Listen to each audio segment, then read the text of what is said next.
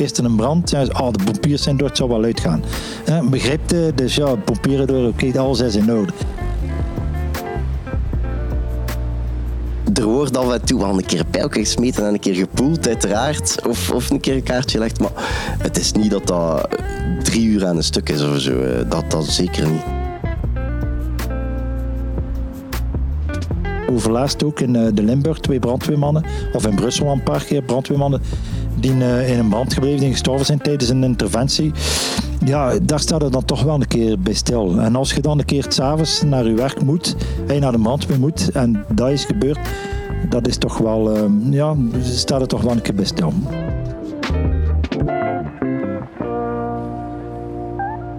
Eerst vond de vrouw het maar niks dat haar man steeds weg moest op interventie. Daarna vond de mama het niet fijn dat haar zoon ook brandweerman wilde worden. Alain en Gilles, papa en zoon, zitten beide in dezelfde brandweerploeg, die van Gent. De een als een van de oudste brandweermannen, de ander als een van de jongste. Ze praten honderd uit over hun werk, wat hun drijft, hoe ze de tijd doden tussen de interventies en waarom brandweerman zijn hun zo nauw aan het hart ligt. Vandaag bij ons aan tafel Alain en Gilles. Hoe gaat het met jullie? Met mij gaat het prima.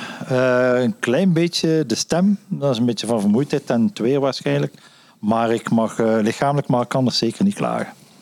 Okay. Ja, bij mij een beetje hetzelfde. Kleine verkoudheid, maar hoor het misschien, maar voor de rest, al super. Oké, jullie zijn te gast in de podcast Vieren Steden. Zijn jullie 4 brandweermannen? Ik als dus wel. Ja, nee, het is iets wat ik al heel mijn leven van gedroomd heb als klein manneke. Misschien ook wel een beetje door dat mijn vader de job uitoefende toen ik klein was, dat ik ernaar opkeek ook. Maar nee, ik kan wel zeggen dat de droom uitgekomen is en dat ik toch wel fier ben voor mijn job te mogen doen. Van mij, ik ben al bijna 35 jaar brandweerman. Dat was ook een droom van toen ik klein was. Ik wou altijd brandweerman worden. Ik kan me echt geen andere job voorstellen dat ik ooit... Ik heb andere jobs gedaan, maar ik kan me niet echt voorstellen dat ik nog een andere job zou doen. Het is een prachtige job. Het is altijd varieert. Het is nooit... Iedere shift is anders. Iedere interventie is anders. Je helpt de mensen, je doet iets voor de maatschappij. Wat meer moet een mens in feite wensen ook. Hè. Dus voor u zit er een hele fiere brandweerman. Van dokters hoor je dat vaak, dat zoon of dochter ook dokter wordt, van leerkrachten ook. Is dat iets bij de brandweer? Ja, er zijn toch wel een paar vader-zoon bij de brandweer. Toch wel. Ik kan niet zeggen, procentueel gezien zal dat niet echt veel zijn, maar het is geen zeldzaamheid, ik kan het zo zeggen. Het gebeurt wel nog meer. Ja. Ja, misschien voor de goede orde, want we hebben het constant over brandweermannen, maar zijn er ook vrouwen? Is er een genderneutraal woord om brandweerman te zeggen? Nee, eigenlijk niet. Hier bij ons, in de hoofdkazerne, laat het ons zo zeggen, bij de beroepsbrandweerlieden hier in zo'n centrum, zijn het vooral vrouwelijke ambulanciers. Bij de ambulance beginnen er meer vrouwen in dienst te komen. Bij branddienst eigenlijk nog niet. Hier, toch bij ons. Maar zo'n centrum is eigenlijk een combinatie van de beroepsbrandweermannen hier in Gent en de vrijwilligersposten rondom Gent. En daar zijn er toch wel een aantal, hoor. Je hebt bijvoorbeeld in Nevelen, waar dan er 3 vrouwen al zitten. Of zo. Ik dacht dat al 10% was of zo van het korps. Dus. Ja, wauw, bij de vrijwilligers hebben we dat wel meer. Maar het is heel raar, als je dat hoort in andere zones. Daar zijn er zelfs vrouwelijke officieren al. Onderofficieren en officieren. Hier in Gent, ik weet niet, dat lukt blijkbaar toch niet. Er zijn wel een paar vrouwen al begonnen als brandweervrouw. Maar na een tijd zijn die dan in ondersteunende functies gegaan.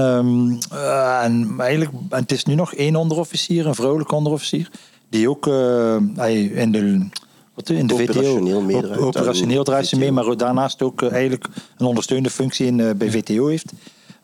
Dat is een redelijk bekende Gentse triatlete, Mieke Suys, nog meegedaan aan de Olympische Spelen.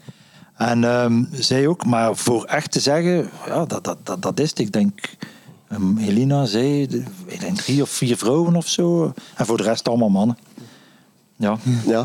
Hier is nog altijd... Bij ons, de brandweer zelf, is nog een beetje een mannenbastion hier in Gent. Ja, maar het macho-gehalte, dat ligt niet zo extreem hoog of vroeger. Denk ik. Was vroeger veel erger natuurlijk dan nu. Hè, ja. We zijn soms ook... Hè, we hebben ook soms een peperkoekenhartje nog. We geloven u.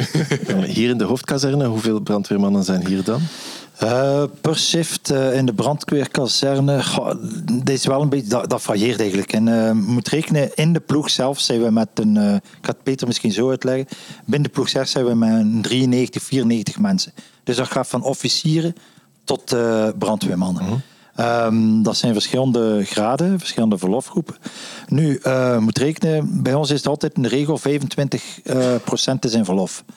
Dus als je een verlofgroep hebt bijvoorbeeld van 20 mensen, 5 zijn er altijd van in verlof. Je hebt ook nog wat zieken. Dus in totaal in de kazerne moet je rekenen dat er rond tussen de 35 en de 40 mensen zijn. Die in de kazerne elke shift aanwezig zijn. Daarnaast hebben we dan ook de posten 8 op Expo 6 Elslo en 9 à 10 op Melle. Dus ja, doet de rekening, kan niet zo hoofd rekenen. Oh ja, het pakt op dienst elke dag een kleine 50 man. Ja, 60 man. Ja. Tussen de 60 en de 65 mensen moeten er normaal iedere keer op dienst zijn, iedere shift. Ja, per shift. En wat zijn de shiften? De shiften zijn shiften van 12 uur. Bijvoorbeeld, gisteren hebben we gewerkt van 7:30 ochtends tot 7:30 avonds. Vandaag zijn we thuis, maar van de avond om 7:30 komen we op tot morgenochtend 7:30. En dan zijn we 48 uur thuis. Tot maandag.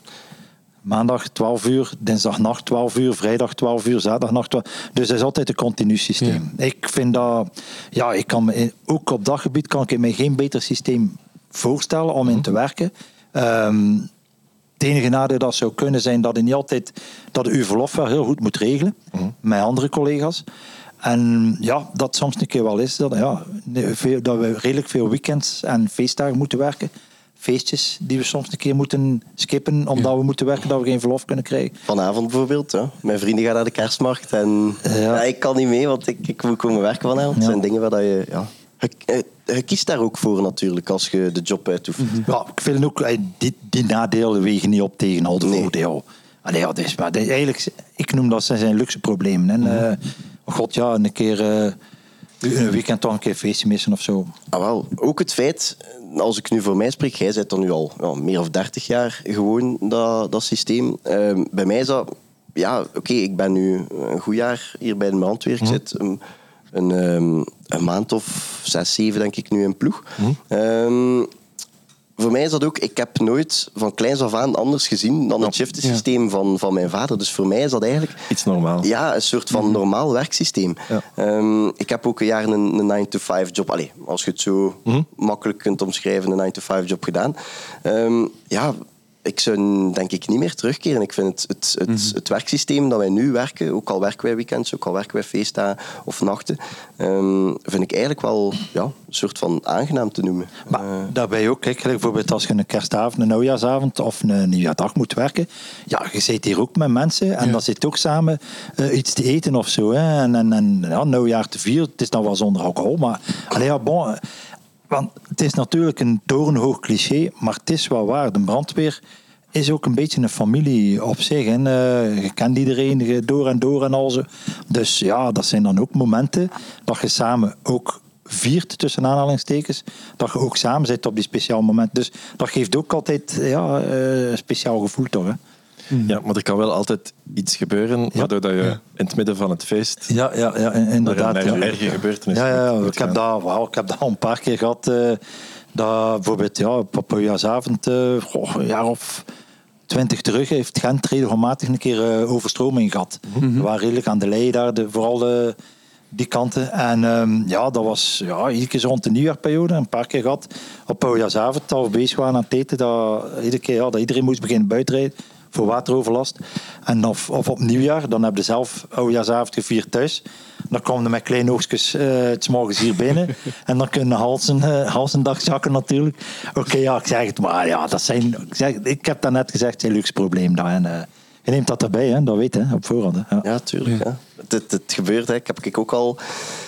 Als ik echt honger had en je wil net beginnen aan je bordje en je hebt juist je vork in je vlees gestoken, net gesneden en je moet het laten liggen. Oké, ja, dat zijn dingen inderdaad die dan erbij horen. En dan keerde jij een uurtje later terug aan tafel. Als het goed gaat, een uurtje later. Toilet bezoeken ook, hè. Klopt. De natuur roept. En je zit op je gemak en in één keer gaat de alarm af. Oké, ja, je moet er wel zijn op een of andere manier. Hè. Brandweerman heeft daar wat trucjes voor... om dat dan een beetje op te vangen. Maar kijk, dat zijn allemaal zo van die dingetjes. Ja, waar dat rekening moet mee houden. Die gebeuren. Hè. Zorgt dat wel niet dat je met een constante vorm van stress zit? Van... Ik denk voor u veel minder dan voor mij. Ja, denk. Voor mij natuurlijk na al die jaren. Weet je, ik hoor iets uitroepen. En ik weet al een beetje uit ervaring. Zit erop. Of het zal wel niet zo erg zijn. Aan de hand. Natuurlijk voor de jonge gasten, maar dat is wel... Ik heb dat ook gehad natuurlijk. In mijn eerste brand, dat moest uitrijden. 80 bonkt aan 180 slagen per minuut. De adrenaline die door je lijf giert. Maar dat is gezonde stress. Hè. Dat is gewoon... ik zeg het... het is toch wel iets als ze uitroepen... brandstad, het uitslaande brand. Het zitten nog mensen in... kan je zeggen, op die moment zeiden wel direct die knop wordt omgedraaid en in de focus verlegd. Hè. Dus dat wel. Ja, want stel, er is zo een echt dringende interventie tussen alarm en uitrijden. Op hoeveel tijd moeten jullie dat kunnen klaarspelen? Ik denk gemiddeld dat wij op... Als je rekent dat alles goed gaat, op een minuut en een half toch zeker de deur uit zijn. Tussen de minuut en 2 minuten zijn wij zeker buiten. Maar in feite, want eigenlijk is dat... normaal wettelijk bepaald dat wij tussen oproep, mensen die bellen en ter plaatse mag er in feite maar 12 minuten tussen zitten. Maar ik moet zeggen, binnen normaal gezien een minuut en half, 2 minuten ten laatste zijn we wel buiten. Dus. Ja, we hebben het zelf ook een keer meegemaakt. Ja. Aan de zee was er een bromfietser geval en... wij waren daar in de buurt en dus hij is al brandweerman, dus hij weet het wel hoe dat gaat. Ik heb ook bij de jeugdbrandweer gezeten, toen van mijn 12 tot mijn 18 jaar. Dus ik heb ook wel een soort van voorgeschiedenis, voordat ik hier kwam. En toen ook hebben we moeten wachten achter de ziekenwagen. En die mens was er eigenlijk redelijk erg aan toe. En toen heb ik ook zo een keer gevloekt van... wat blijft nu? Want de brandweerkazerne was eigenlijk niet zo heel ver van waar wij waren. En dan heeft hij ook gezegd van... hij weet hoe dat gaat. Moet maar geteld tot 200. Hè? Dat is 3 minuten en een beetje. Dat lijkt, als je op iets wacht, lijkt dat een eeuwigheid. Hè? Jullie komen heel vaak in Gent voor jullie job. We maken met Vieren Steden een alternatieve, niet-toeristische stadsgids. Welke plek moet daar voor jullie zeker in? Als het niet toeristisch moest zijn... Ja, ik ben opgegroeid in de Brugse Poort. Natuurlijk, de Brugse Poort van 50 jaar geleden is niet de Brugse Poort van vandaag. Ik rijd daar nog regelmatig door met de auto. En dan probeer altijd een keer, als ik daar ben, door dat straatje te rijden waar ik vroeger gewoond heb. Dat is de Lobeliastraat in Gent, tussen de Zinnastraat en de Hamerstraat. Ik heb daar prachtige momenten. Mijn grootmoeder woonde daar ook niet ver. We woonden niet ver, dat was vroeger zo. Ik ging niet ver van de grootouders, de ouders van de grootouders wonen. Dus de Brugse Poort is toch altijd nog iets... in mijn hart het bonkt toch altijd iets als ik daar passeer of zo. Wat ik daar gewoond heb. Iets toeristischer, dat ik een speciaal plekje vind, maar dat is dan heel, heel persoonlijk. En dat is dan ook van meer dan 40 jaar terug. Dat is de Achterstekkel. Ik vind dat zo atypisch voor in het centrum van de stad, waar dat allemaal druk is, loopt in de Achterstekkel en daar zie je geen mens. Dat is zo echt iets speciaals, prachtig gebouw. En dat straatje kronkelt en zo, dat is maar 200 meter lang of zo. Van Sint-Baafs naar de Nederpolder. Maar het is ook altijd zo, ik had het altijd zo heel speciaal gevonden. Met dat gebouw, met dat torentje, waar dat conservatorium vroeger was. Of ik weet niet nu nog, ik weet niet of dat nog is, conservatorium. Maar dat heeft ook wel altijd voor mij een speciale plek geweest. Als ik moet denken aan een speciaal plekje, dan... voor echt zo'n plekje waarvan ik zoiets heb in Gent van wow, dan ga ik eerder denken aan de Lieve Kaai. De Antonius-Kai, de Lieve Kaai, zo de rand van het Prinsenhof. Ik vind wat dat die treurwil genoeg is staan. In mijn ogen ook denk ik de mooiste plaats in Gent om te wonen. Ik ben heel jaloers op die mensen die daar een huis hebben. We hebben daar vroeger een brandweerkazerne gehad. In de Academiestraat, hè, waar ze nu die appartementen aan bouwen. Mm-hmm. Vroeger was dat de oude brandweerkazerne. Ja, dus ik heb daar van 89 tot, van 81 tot 2007, of 2006, 2007 heb ik daar gezeten. Dus in principe, dat is ook wel heel nostalgisch als je daar passeert in die straat. Nu zijn de appartementen, maar die gevel staat dan nog altijd met die poorten waar dan die auto's dan buiten rijden, waar we dan buiten rijden en al zo. En het is één plekje, maar ik heb ondertussen al een beetje leeftijd. Moet je kiezen, hè? Nee, wel, maar de Kuiperskaai ook, omdat de Kuiperskaai 40 jaar terug ook niet meer de Kuiperskaai van nu is. Ja. Had er al de cafés, had er dansings. Mm-hmm. Dus dat zijn allemaal een beetje dingen uit mijn jeugd die nu verdwenen zijn. Maar als je dat passeert, zijn dat er altijd zo nog een keer flitsen die door je hoofd stromen. Kijk, voor hem, je hoort dat het vooral nostalgisch klinkt. Mm-hmm. Ja. Maar ik denk dat dat bij mij ook wel zo'n beetje is, zoals dat hij zei. Vroeger de brandweerkazerne had ook op aan de overkant van Brugge. En ik denk dat dat er ook wel iets mee te maken heeft. Maar ja, ik zei het, ja. Dat is... Oké. We hebben het net al eventjes gehad over vrijwilligers. Hoe belangrijk zijn vrijwilligers voor de brandweer? Heel belangrijk. Ja, ik vind dat een prachtige, fantastische ondersteuning voor ons. Wat die mensen doen, want je moet toch... hebben een job. Die mensen hebben een job, een fulltime job. Of het blijft zelf, maar die hebben meestal een job. En dan ook nog een keer daarnaast brandweer. Want je moet ook zien nu... alles verandert, alles moderniseert. Veel nieuw materiaal. Die mensen moeten opleidingen volgen. Die mensen moeten oefeningen doen. Maar dat moet allemaal in alle vrije tijd. Wij hebben dan nog het geluk dat we veel opleidingen en oefeningen kunnen doen tijdens ons werk, tijdens onze uren. Ja. Begrijp je? Af en toe in onze vrije dag, op onze vrije dagen moeten we ook wel een keer. Maar voor die mensen is dat meestal dan ook in het weekend. Begrijp je? Wij werken dan het weekend, maar wij zijn aan het werk. Het is ons werk. Maar die mensen naast hun job moeten dan in het weekend ook opleidingen. Ik heb heel veel respect voor mensen die... trouwens, zeg niet meer vrijwilliger, zeg part-time brandweerman. Hè, tegenwoordig... het heeft daar zo'n beetje een reclame rond geweest en al. Er wordt campagne rondgevoerd. Hè? Mm-hmm, ook het grote verschil... tussen vrijwillig en beroeps, in mijn ogen is, van beroepsbrandweermannen ga je nooit een tekort hebben. Omdat er heel veel gemotiveerde mensen klaarstaan om van hun hobby hun beroep te maken. De overgrote meerderheid aan personeel die nu bij de beroepsbrandweer werken, dat hier ook binnenkomt, is al ergens vrijwilliger in de gemeente waar hij of zij woont. En dan maakt het ook... Ja, die mensen hebben een voorgeschiedenis, die willen van hun hobby een beroep maken, omdat die daar zo gepassioneerd in zijn. Dus dat maakt dat wij eigenlijk nooit bij de beroepsbrandweer met tekorten gaan zitten. Maar natuurlijk, bij de vrijwilligers zelf, de vrijwilligersposten zelf, zijn ze heel actief op zoek naar mensen. Omdat... Zoals mijn vader ook zegt, je moet heel veel opleiding volgen. De cursus tot brandweerman alleen al is 260 uur. Ik heb dat gevolgd in een weekopleiding. Die mensen moeten dat volgen in het weekend na hun job. Dus dat zijn heel veel zaterdagen en zondagvoormiddagen die dat je daarvoor moet opgeven als je al een gezin hebt. Met kindjes of zo is dat ook al niet gemakkelijk.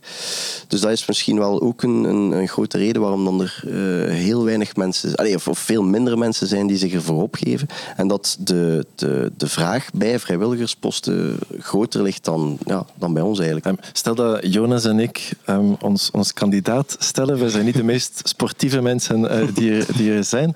Maken wij kans? Wat zijn de vereisten om... Dat gaat Gilles beter kunnen, want de ingangsproeven van 40 jaar terug zijn niet meer de ingangsproeven van nu natuurlijk. De ingangsproeven zijn, laten we zeggen, je moet eerst een federaal geschiktheidsattest halen. Dus dat is een soort van document waarmee je eigenlijk kan solliciteren bij een brandweerzone.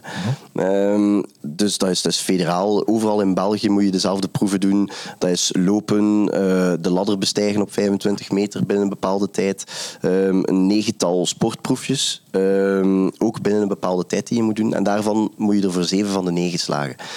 ik spreek uit ervaring, dan die haalbaar zijn. Als je daar echt een beetje voor traint, dan lukt dat echt. Okay.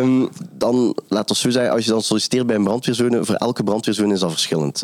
Bij ons waren dan nu 4 proeven. Een cognitieve proef om te kijken of dat je clever genoeg bent. Een sportproef met 4 verschillende proefjes nog een keer. Pompen, sit-ups, lopen en een trappenloop van 20 verdiepen. Allemaal binnen een bepaalde tijd. De tijd ligt scherp. Een groepsproef met 3 andere personen die je niet kent. Of misschien wel kent, ja, je weet dat niet. Ook 4 proefjes. Je kijkt ernaar. Je wordt beoordeeld door iemand. En dan uiteindelijk een interview met een panel van 2 officieren en een psycholoog.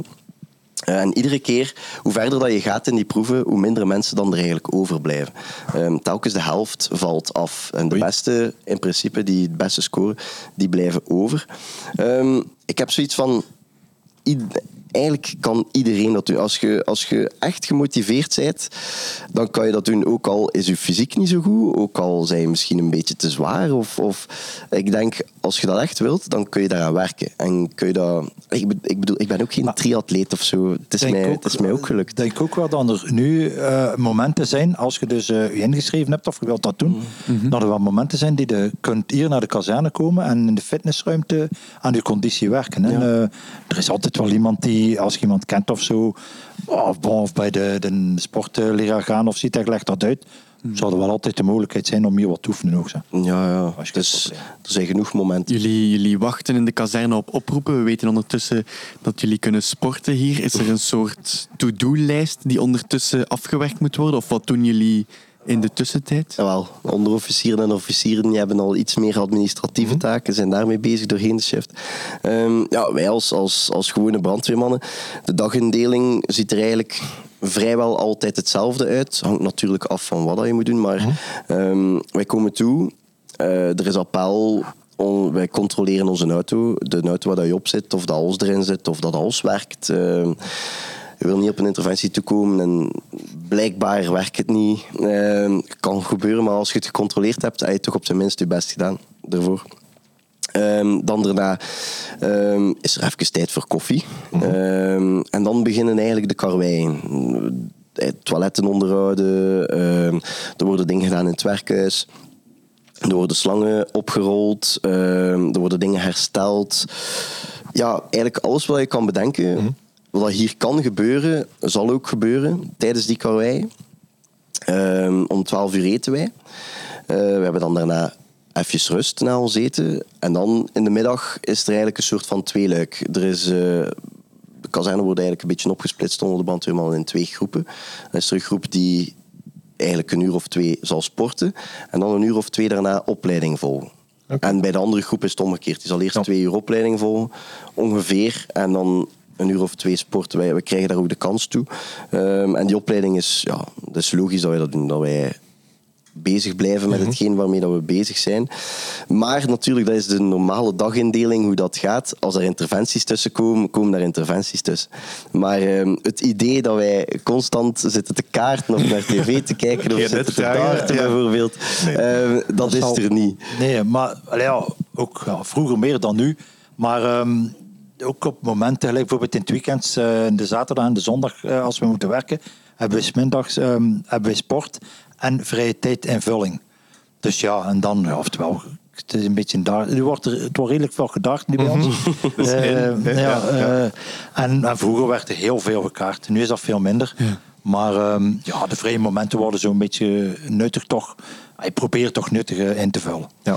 We zijn en blijven een wachtdienst uiteindelijk. Hè. Het is, dus er wordt af en toe wel een keer een pijlke gesmeten en een keer gepoeld, uiteraard. Of een keer een kaartje gelegd. Maar het is niet dat dat 3 uur aan een stuk is of zo. Nee. Dat zeker niet. Ja. En als je dan de nachtshift hebt, mag je dan rusten en je ogen dicht doen? Rusten. Maar we zeggen altijd, een brandweerman slaapt altijd mee in hopen. Ja. Nu, kan ook alleen maar voor mijn eigen spreken. Dus de nachtshift komen wij op en vanaf 12:00 zijn we dan zogezegd vrij.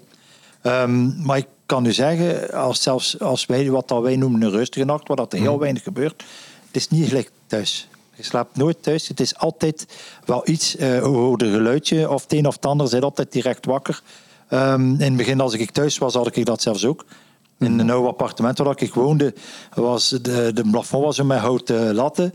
En s'nachts hield er soms een keer doen. Ja. Maar toen bij ons in de oude kazerne was er ook altijd, voordat er een alarm in die luidspreeks was, altijd zo... Pak. En dan zei ik, lag in mijn bed en ja, fuck, ik ben thuis, ik ben niet aan het werk. Echt wat ik heb dat meegemaakt. Dus, maar dat is ook allemaal vroeger. In het begin dat je bezig bent, dat je binnen bent of zo. Maar nu in feite... Maar ja, ik heb het toch. Als ik, wij hebben bedjes, wij mogen rusten s'nachts. Maar zoals dat is echt, ja, het is nooit dat er niks gebeurt, ook al moet je niet rijden. Als er niks gebeurt, zelfs mag niks gebeuren die nacht. Je komt thuis, je staat op, je bent wakker, maar je bent nooit zo uitgerust of dat je thuis slaapt. Het is alles altijd, behalve. Zelfs ik ben een jonge gast, ik merk dat echt. Ik kom thuis, 's ochtends na een nachtshift en heel vaak, het is nog zelden gebeurd dat ik niet nog een uurtje in mijn zetel kruip, nog een keer even rusten, mijn oogjes dicht doen. En ik heb het ook al meegemaakt, het was donker. Ik woon met een maat van mij samen, een huisgenoot. En ik lag in de zetel nog een beetje te slapen. En hij komt in de living en hij steekt de licht aan.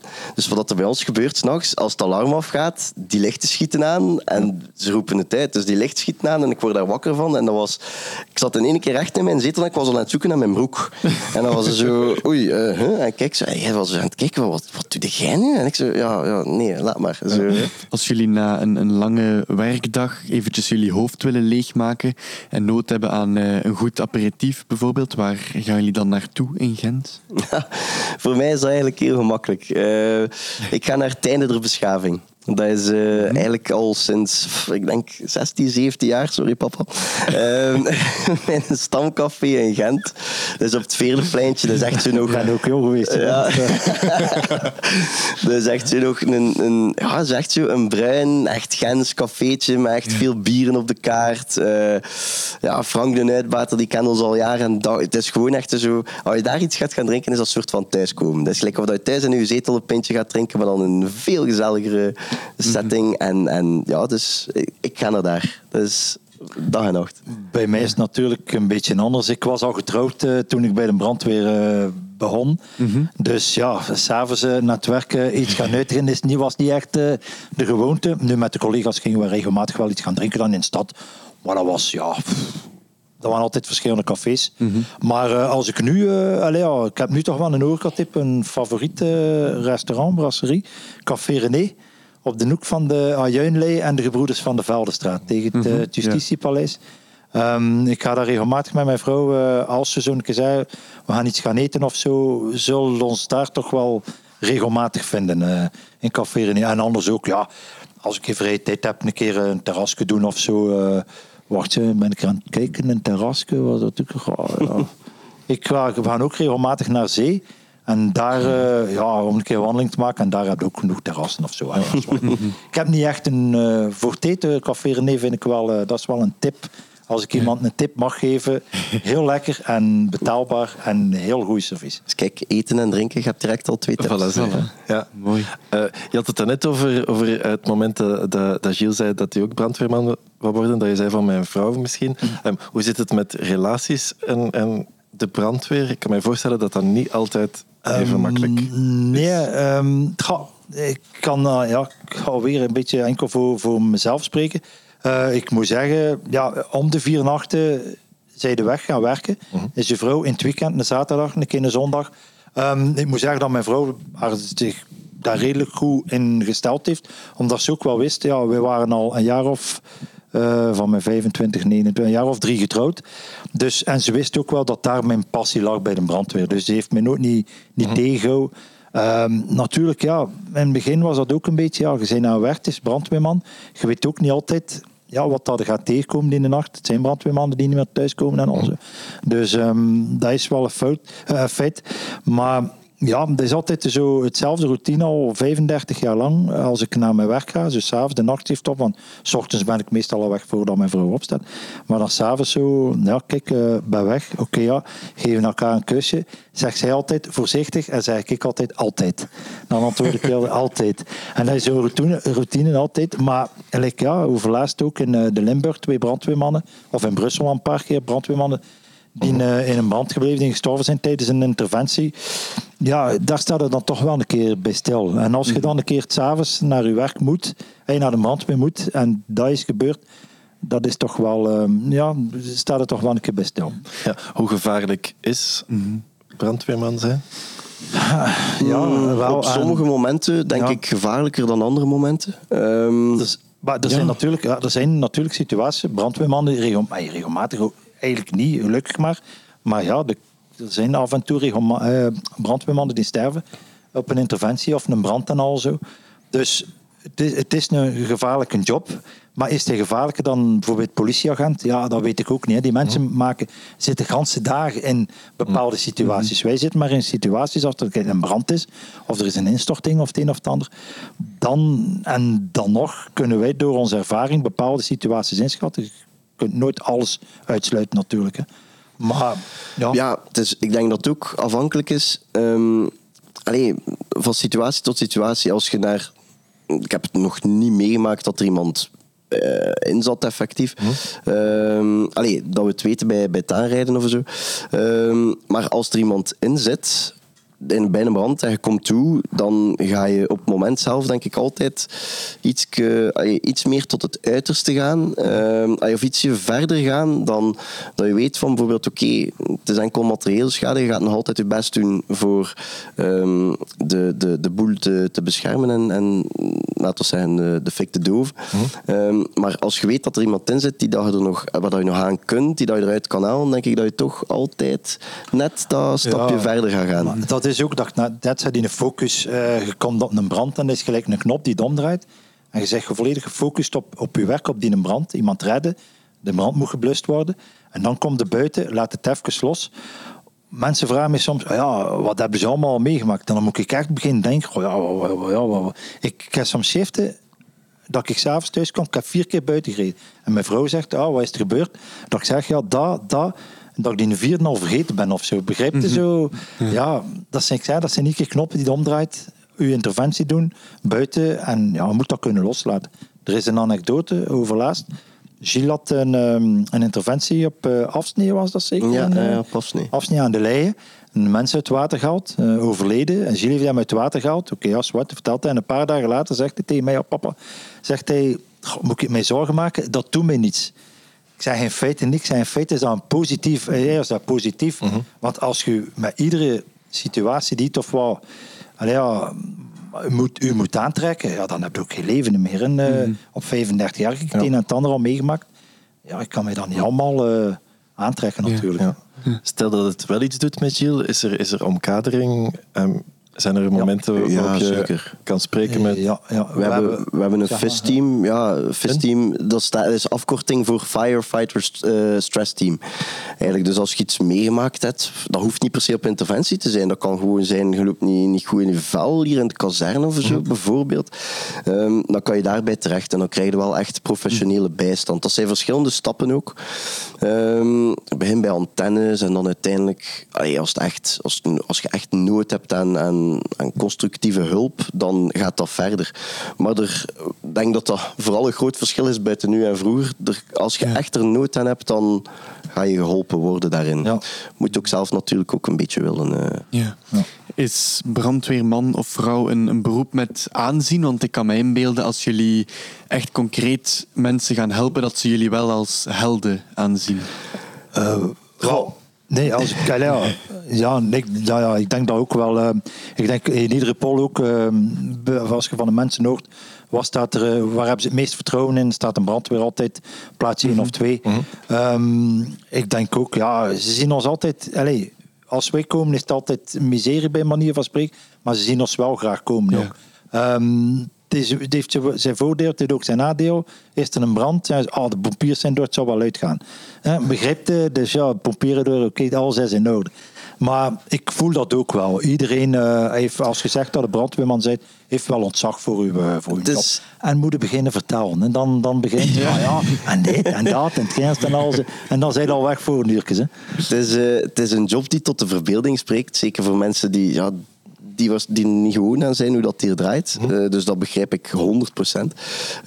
Maar dagdagelijks eigenlijk in principe kun je dat al zien. Als je naar interventie rijdt of zelfs terugkomt en je rijdt door het centrum van de stad bijvoorbeeld. De kleine kindjes die zwaaien vaak. En dan zwaaien terug. En ook gewoon gewoon mensen die op het terras zitten. Als je daarop let, bij mij is dat toch het geval, ik heb dat echt al gemerkt, hoeveel mensen dan gewoon naar die rode auto kijken, die passeert. Ja. Het doet al iets. Dus ik snap dat wel, dat dan een job is, met aanzien. Maar uiteindelijk, voor ons is dat ook echt... Wij zijn dankbaar. Ik spreek toch voor mezelf en denk voor het grote deel van de brandweerman dat wij dankbaar zijn voor die job te mogen doen. Misschien ook door het punt dat wij door de mensen daarom ook zo... Ja, graag gezien worden, om het misschien zo te zeggen. Dus ja, je merkt dat wel als brandweerman dat zo is. Ja. Is het soms niet frustrerend om in Gent brandweerman te zijn? Want heel veel kleine straatjes, heel veel mensen. Soms misschien moeilijk om zo'n gevaarte van een brandweerwagen daardoor te manoeuvreren. Dat zouden aan onze chauffeurs moeten vragen. Maar dat is wel soms wel een frustratie. Natuurlijk ook, zegt alles wordt groter, alles wordt breder. Onze brandweerwagens nu zijn ook de brandweerwagens meer van 40, 50 jaar terug natuurlijk. Het kan wel. Nu ja, we weten ook wel, er wordt regelmatig ook, maar daardoor ook met brandweerwagens rondgereden. Dat zijn verkenningsroutes. Ja. En dus in straatjes, gelijk Paterzol of zo, weten chauffeurs van een brandweerwagen weten op voorhand waar dat ze wel in een auto gaan in kunnen met een brandweerwagen of waar niet. Dus ja, er zijn situaties en ja, als je er echt niet in kunt, ja, dan moet je een paar tientallen meters lopen met je materiaal om er toch te geraken. Ja. We gaan overal wel geraken. Al is het maar met 100 meters lang leggen, we zullen er geraken. Misschien een vreemde vraag, maar zijn er momenten dat jullie bang zijn dat er schrik is? Mag een brandweerman schrik hebben? Ik ga het zo zeggen... Ik denk niet dat er een pompier is die op een bepaald punt, like dat gezegd, een keer niet heeft gedacht in zijn carrière van oké, daar zijn we goed weggekomen. En schrik, denk ik, als je dat hebt, dat oké is. Maar ik denk als je onze job doet, dat je dat dan wel ook moet kunnen wegzetten. Ik denk dat je schrik mag hebben, maar dat je dat op dat moment moet kunnen wegzetten. Ja. En moet kunnen zeggen van, oké, nu moeten we hier wel onze job doen. Bijvoorbeeld, als brandweerman mogen we niet bang zijn van de vlammen. Allee, dan mag je niet remmen om je job te doen dat je moet doen. Ja. We vragen aan al onze centrale gasten om een vierste strop te nomineren. Een Gentenaar der Gentenaars. Wie willen jullie graag nomineren? Ik zou graag Romain Deconinck nomineren. Ik ben ermee opgegroeid. Dat was echt zijn LP's, zijn stukken in de minaar op zijn Gens. Allee, er is geschilderd dialect aan het Gens. Mijn vrouw zegt soms als ik ergens moet zeggen, ja, ga toch een beetje op je taal letten. Nu, ik ben een Gentenaar. Ik kan het niet wegsteken. Ik wil het niet wegsteken ook. Dus ja, Romain Deconinck een beetje om zijn authenticiteit en dat hij het Gens toch wel als dialect, een beetje als kunstvorm gebruikt heeft ook. Hè. Ja. Gilles? Ik ga Daniel Termont opgeven. Okay. Ik denk, los van of dat je nu voor zijn politieke voorkeur bent of niet, was dat... Toen dat hij nog burgemeester was, in mijn ogen... Ik ben opgegroeid van kleins af aan. 12 jaar lang met hem als burgervader. Dat was echt zo een echte burgervader, vond ik. Zo, pas op, niks tegen Matthias de Klerk of zo. Hè. Ik vind dat ook een sympathieke mens, hè, zeker vast. Maar dat was echt zo... als je die zag spreken of als je die zag, dat was echt zo... Een beetje, in mijn ogen, zo, een papa van alle Gentenaars. Zo. En daarom, denk ik, maar dat is echt zo, want ik heb Daniel Termont meegemaakt als burgemeester, als baas van een brandweer. Ik heb hem ook meegemaakt in een situatie. Termont kon zowel voor de elite spreken en ik kon hem zodanig daarin mengen dat hij een van de elite was, of dat die elite dacht, dat is een van ons. En hij ging bij de werkmensen en de werkmensen dachten ook, dat is een van ons. Ja. En als je dat kunt, dan zijn je volgens mij een superman. Hè. Ja, ik ken er ook altijd... Ik zei het nogmaals, los van zijn politieke voorkeur, of dat je nu links, rechts, rood, blauw, weet ik veel wat, zei het... heb ik echt zoiets van, dat is in mijn ogen denk ik een vrij goede burgemeester. Ik heb er niet veel gekend, maar een vrij goede burgemeester geweest. En ik denk dat er velen gaan mogen zijn die ja, eigenlijk het best gaan mogen doen om hem te evenaren of zo. En ik vond dat een beetje een uithangsbeeld van Gent ook. Als die in politieke programma's of zo een keer kwam, dat ze zijn mening vroegen of zijn zegje kwam doen, vond ik dat altijd een trots uithangsbeeld van onze stad eigenlijk. Gent is een prachtige stad, maar elke stad heeft ook haar pijnpunten. We hebben daar een vergeetput voor gemaakt, waar jullie iets mogen insteken wat jullie minder mooi of minder fraai aan Gent vinden. Er is al jaren, decennia spreken ze er al over, maar ik vind dat zo echt wel weg mogen van mij, dat is in de flyover. Je moet je dan natuurlijk, dat is ook weer reliquie uit de jaren 60, mm-hmm. dat een autostradebal in het centrum van de stad binnenkomt. Maar dat is echt toch niet meer van de tijd. Ze hebben daar zo'n prachtig park liggen aan het zuid. Dat zou eigenlijk een beetje het Central Park van Gent moeten kunnen worden. Hè. Het is natuurlijk een beetje smal daarvoor, maar het is wel lang. En als je die viaduct die flyover zou kunnen afbreken, dat zou toch al voor mij een pluspunt zijn. Ja, ik heb daar ook op zitten nadenken. Ik vind dat heel moeilijk, persoonlijk, omdat ik ben echt zo'n trotse fiere Gentenaar dat ik het moeilijk vind om iets te moeten zoeken dat een soort van afbreuk is een groot woord, maar je snapt me wel. Mm-hmm. Uiteindelijk vandaag, last minute, dat ik het erover had met een maat van mij.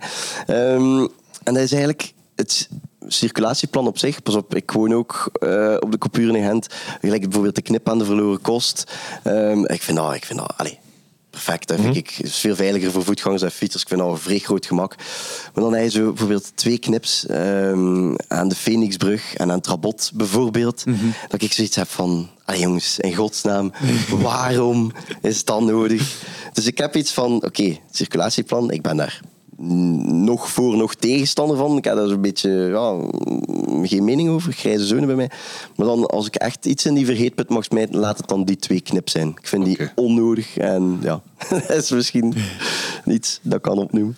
Ja, we vragen aan onze centrale gasten ook altijd wat de soundtrack van Gent is. Wat is die bij jullie? Wel, bij mij is het iets minder voor de hand liggend, denk ik. Maar ik heb ook nog de tijd dat ik nog studeerde in een studentenclub gezeten, die ook wel echt Gent-minded was. Onze kleuren waren blauw, wit, zwart. Wit en zwart van het Gentse schild en blauw voor de rivieren. Ja. Eigenlijk waardoor dat Gent ontstaan is. En ik heb dus veel kantussen gedaan destijds. En dan had ik altijd iets speciaals met Klokroeland. En ik vind dat zo, in mijn ogen is dat een beetje, onofficieel of niet, het Gentse volkslied eigenlijk. Dus als ik een soundtrack van Gent moet pakken, dan ga ik zeggen Klokroeland. Okay. Maar als je dan toch, als Gentenaar en het Gentse dialect heel nauw aan mijn hart ligt, dan zou ik dan wel kiezen voor Walter de Buck natuurlijk. En volkszanger, Gents volkszanger, pur sang. Reanimator van de Gentse Feesten natuurlijk in de jaren 70. Ik heb het ook nog meegemaakt. De Gentse Feesten waren dus dood. Niks gebeurde. Jij heeft dat door in Sint-Jacobse beetje met beetje. En nu is dat, het is weer bij manier van spreken werelderfgoed geworden. De Gentse Feesten. Dus voor die dingen zou ik wel Walter de Buck en zijn Gentse kiezen. Hè? Ze moet een liedje kiezen. Een liedje van Walter de Buck. Liedje van, weet je, allemaal gemaakt, Walter de Buck. En je mastrotjes zijn het allemaal komen heen. Dat zal ik het allemaal zijn. Hè. 2 prachtige soundtracks. Alain, Gilles, ongelooflijk bedankt voor dit fijne gesprek. Het is geen probleem, het is heel, heel graag gedaan. Geen probleem, merci. Je luisterde naar Vieren Steden, een podcast over Gent, gemaakt door echte Gentenaars. Deze podcast kwam tot stand met de steun van Urgent FM en de stad Gent. Productie door Studio Bloos. Meer afleveringen van Vieren Steden vind je op jouw favoriete podcastplatform.